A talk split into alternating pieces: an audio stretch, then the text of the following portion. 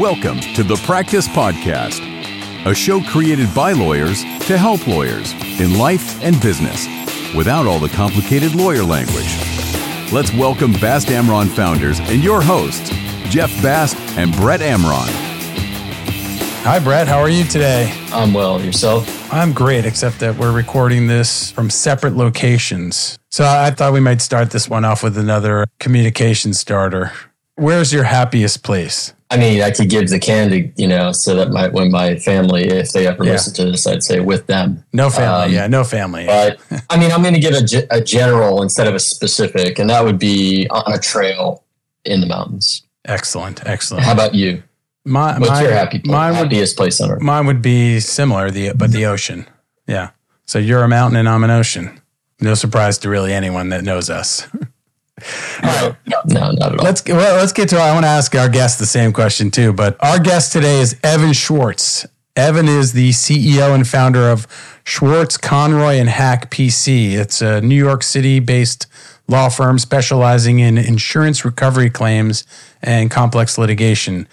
Early in his legal career, Evan worked as a law clerk at the New York Court of Appeals, which is the highest court in the state of New York.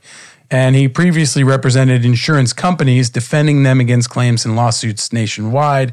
But now he's on the other side. Now he manages claims and lawsuits against insurance companies nationwide, ensuring that policyholders receive their promised benefits.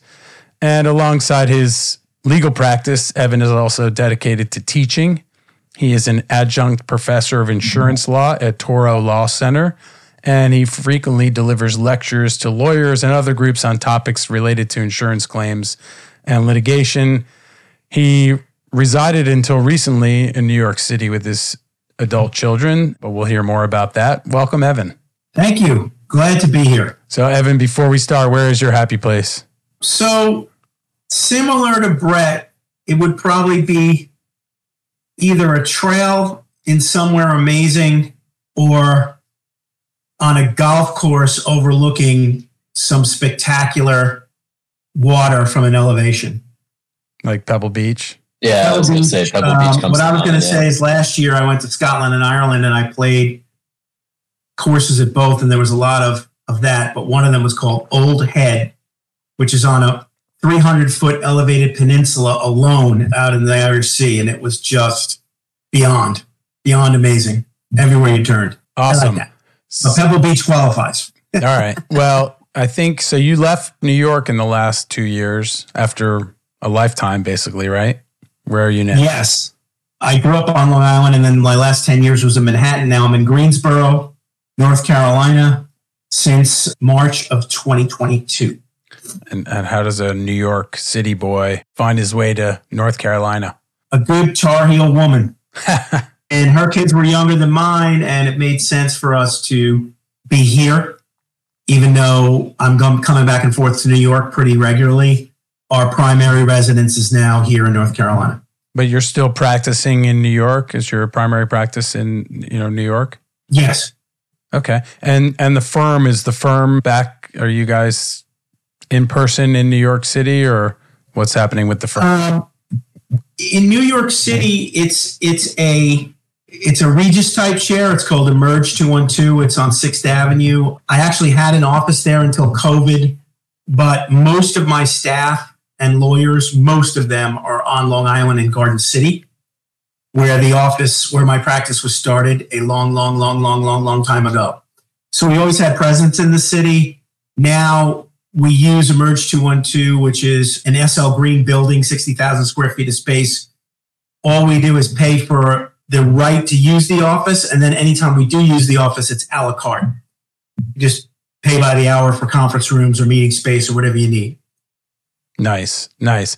So why don't we step back and have? So you you started out your practice first as a law clerk, but then you practice in insurance defense, which I think a lot of lawyers do. Can you can can you sort of explain what that means? You know, everyone hears, "Oh, I'm in insurance defense," but I think it can mean a lot of things, right? So insurance defense is a overbroad moniker. It really doesn't cover what I do.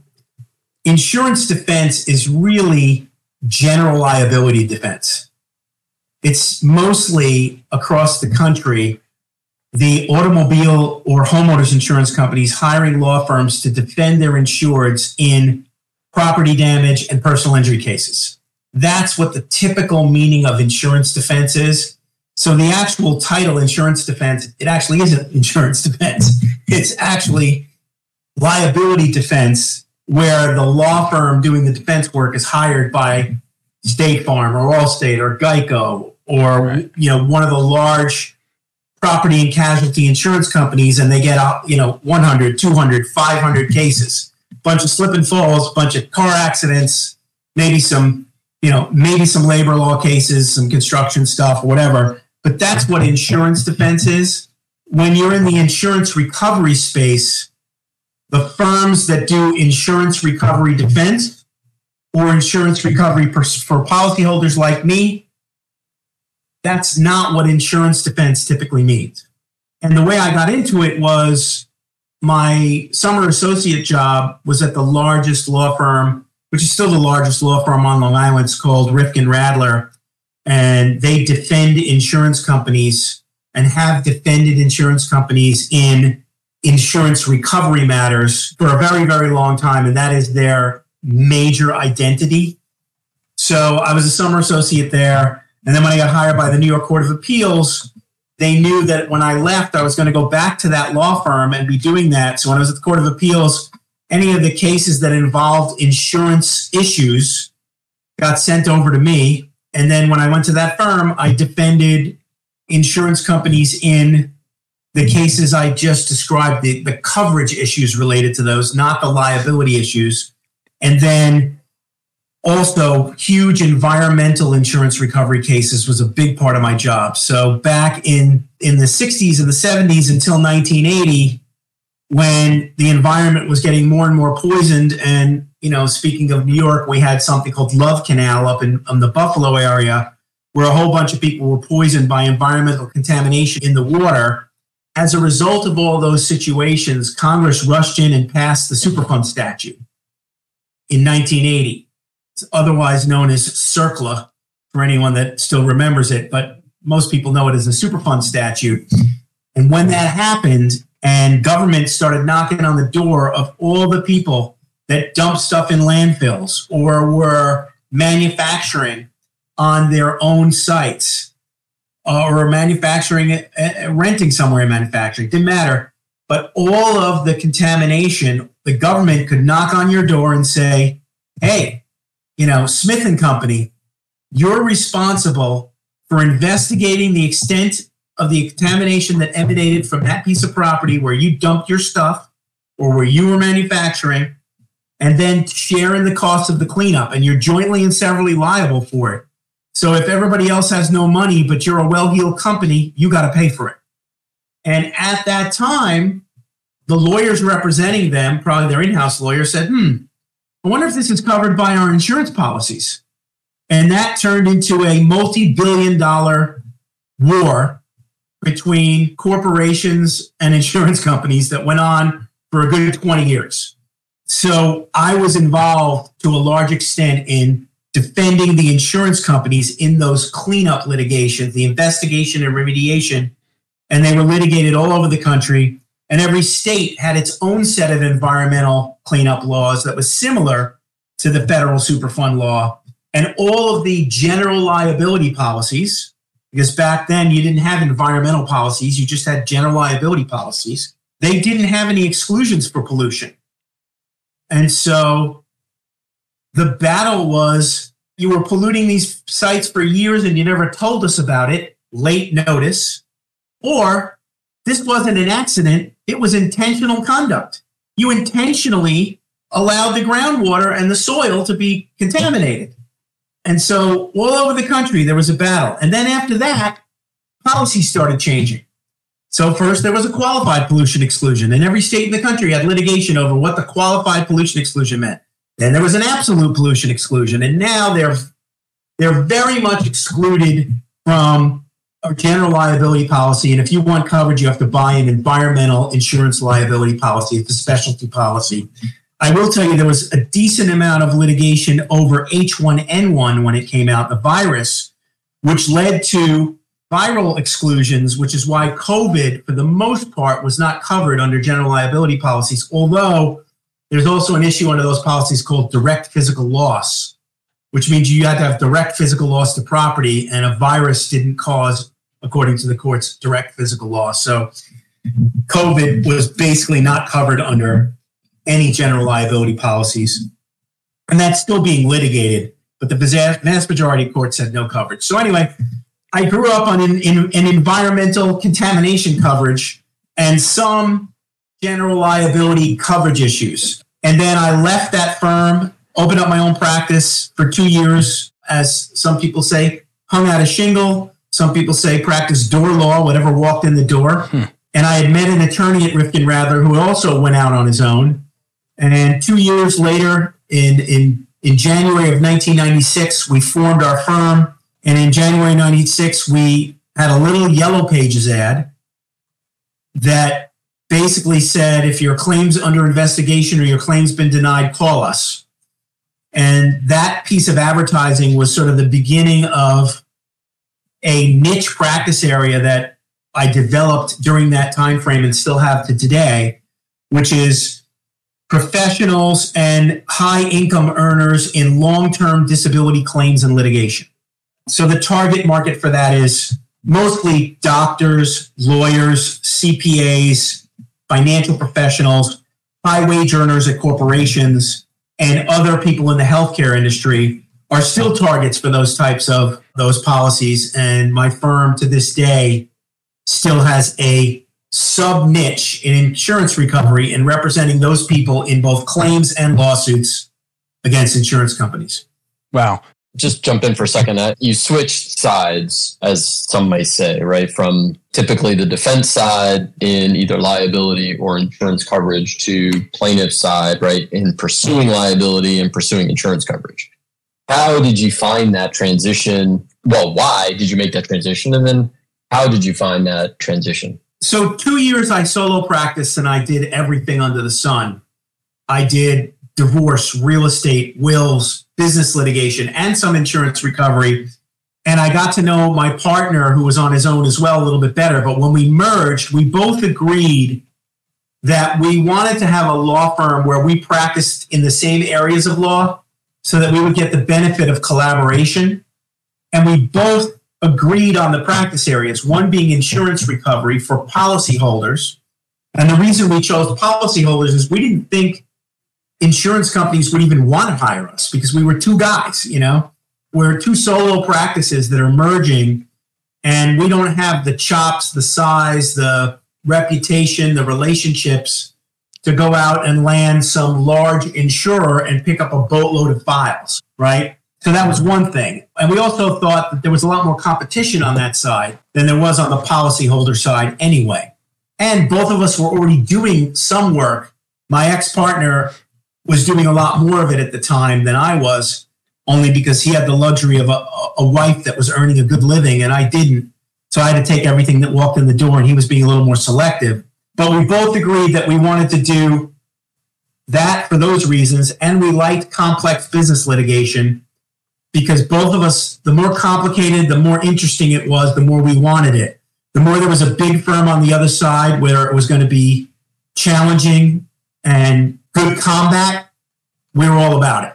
Intellectually stimulating and slaying the giant. It was fun. That's kind of why we did it. It's interesting that what you said about when you guys formed your firm that you wanted to you wanted the benefit of collaboration, so you wanted to practice in the same areas. I think sort of the traditional mindset is to find someone who doesn't do what you do and do, you know, and have the benefit of multiple practice areas, but you guys combine. I'm curious, can you speak more to that? Yes. And I think the practice of law, especially when you're doing complex work, that collaboration and the thought process of discussion is critical, that the best representation on complex matters is collaborative representation. That's what that, you know, law is not deductive, it's inductive reasoning and it requires creative thinking. And a lot of times, those discussions between lawyers who are smart and practicing in the same space, the ideas that can be created through those collaborative discussions and that working together has, in my career, been invaluable.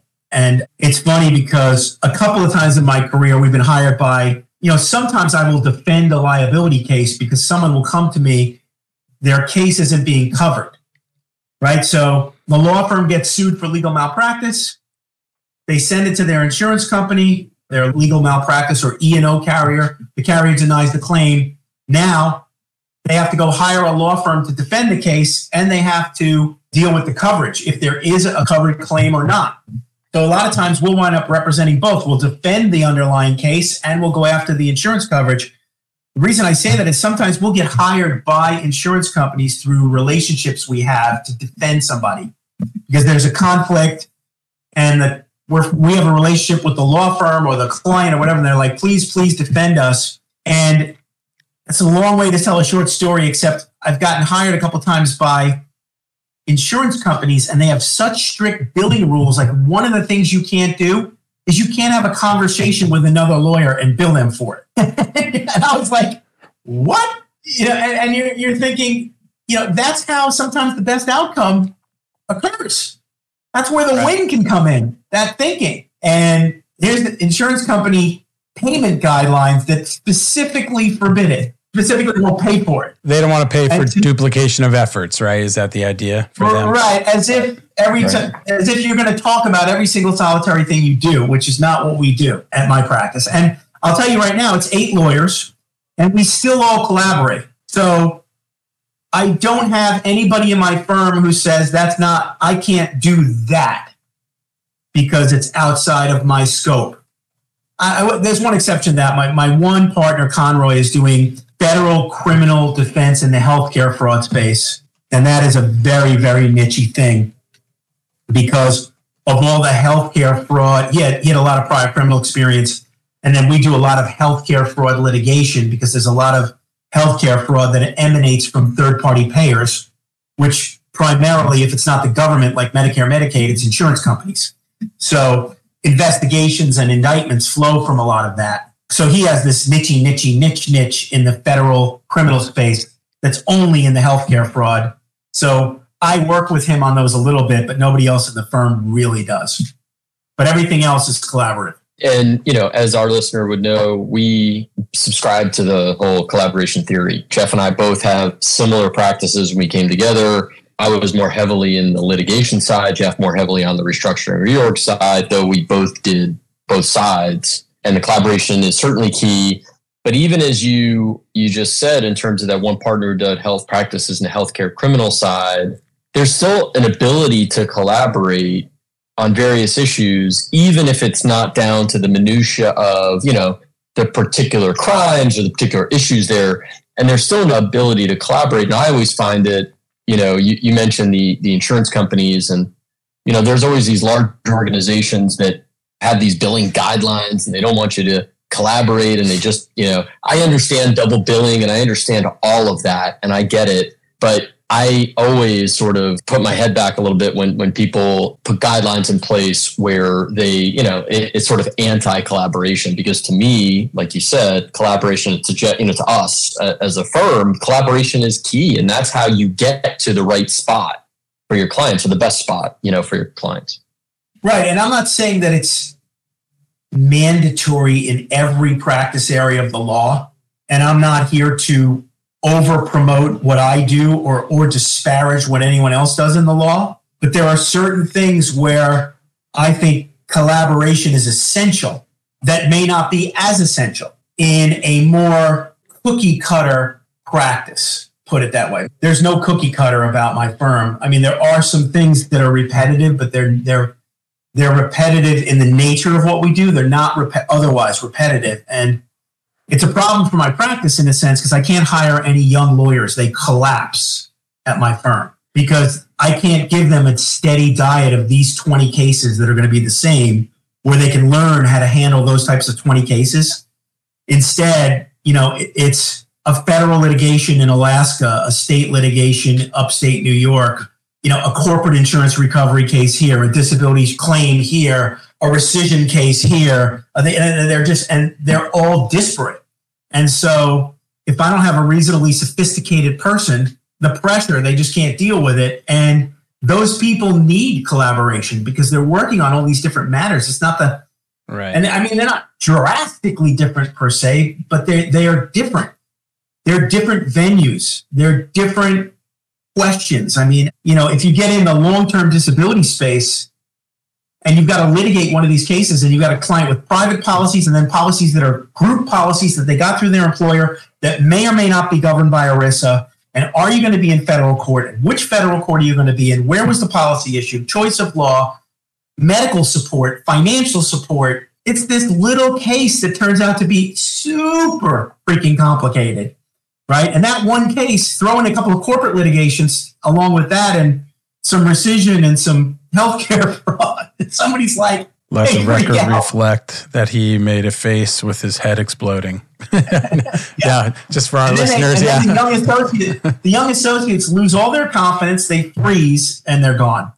Yeah, I would think that type of diverse practice would be, you know, the most interesting for young lawyers because who wants to do the same thing over and over? And I think people get bored from that. In fact, isn't that the common a common theme in the insurance defense, in the traditional insurance defense area? Well, yes, but to have to learn those things and perform under pressure without a really significant and intense level of supervision can be very, very daunting to a young lawyer. Right. Like they have to get more of their chops before they can necessarily want to attack that level of complexity.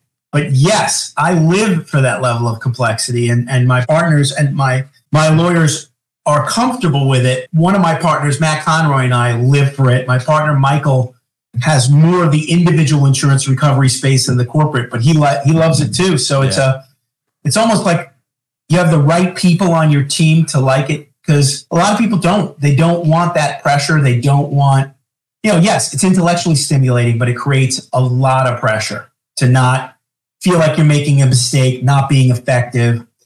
And yeah, insurance defense, it can be boring. Real estate closings can be boring. Wills can be boring, but they also can be interesting depending on how you're doing them Sure. and who you are. I found that type of work not to be like doing a real estate closing to me. And I have my stepmom was a great real estate lawyer. She's retired now and she loved every minute of it. But I did not like the little internal fights over the personal property in the house and the, you know, the little things. I, I felt like I wanted to fight over something that where there was so much more money at stake and so much more complexity to it. So for me, I I would get bored doing that. Would you say that insurance defense is a good training ground for litigators in your practice or, or elsewhere? Because I think a lot of lawyers, especially, you know, yeah, we have some listeners who are, you know, law students are coming out, they're trying to evaluate what practice area. And there tend to be a lot of insurance defense jobs uh, out there because they're such, they're high volume jobs. Well, what's your, what's your view on, are they a good, you know, starting point for young litigators? Well, first of all, it depends on where you get your job and how sophisticated they are. If you're going to get that job, because there's a lot of them out there, and you're not going to have a panoply of interesting liability cases, number one. And number two, you're not going to be in an office where there are some higher level people that are willing to train you in, you know, pre-trial litigation and trial techniques. I would say you're at a place where maybe you're in there for a year or two and then you've got to move on, in my view. But but it depends on the office. I have an attorney that works for me now that had a lot of years in general liability defense, but some of it was medical, some of it was auto, some of it was slip and fall, and he's pretty sophisticated because he did some sophisticated work in that space. I work with a firm on Long Island where they do a lot of professional liability, architects and engineers, lawyers, and other things. And they're, they're a pretty sophisticated firm. So that work seems to me, and, and I talk to the partners there about a lot of cases, and their cases are kind of interesting. Right. But if every day of your life, it's how fast were you going as you approached the intersection? Did you see the stop sign? Did you not see the stop sign? Did you see the traffic light? Was it turning red? You know, if that's all you're doing all day long, that's probably going to get old. And you could learn some basics about litigating quickly, but I would say that's not a long term proposition unless you're going to wind up picking up Allstate and State Farm as your client and become a partner or build your own practice. And even that I never liked because I didn't like being dependent on a large client for all of my work. I feel even though I'm a retail shop, unemployed to my next client, as we like to say, I feel safer that way because I can pick up any case or lose any case and it's not going to dramatically affect the income of the firm or my life.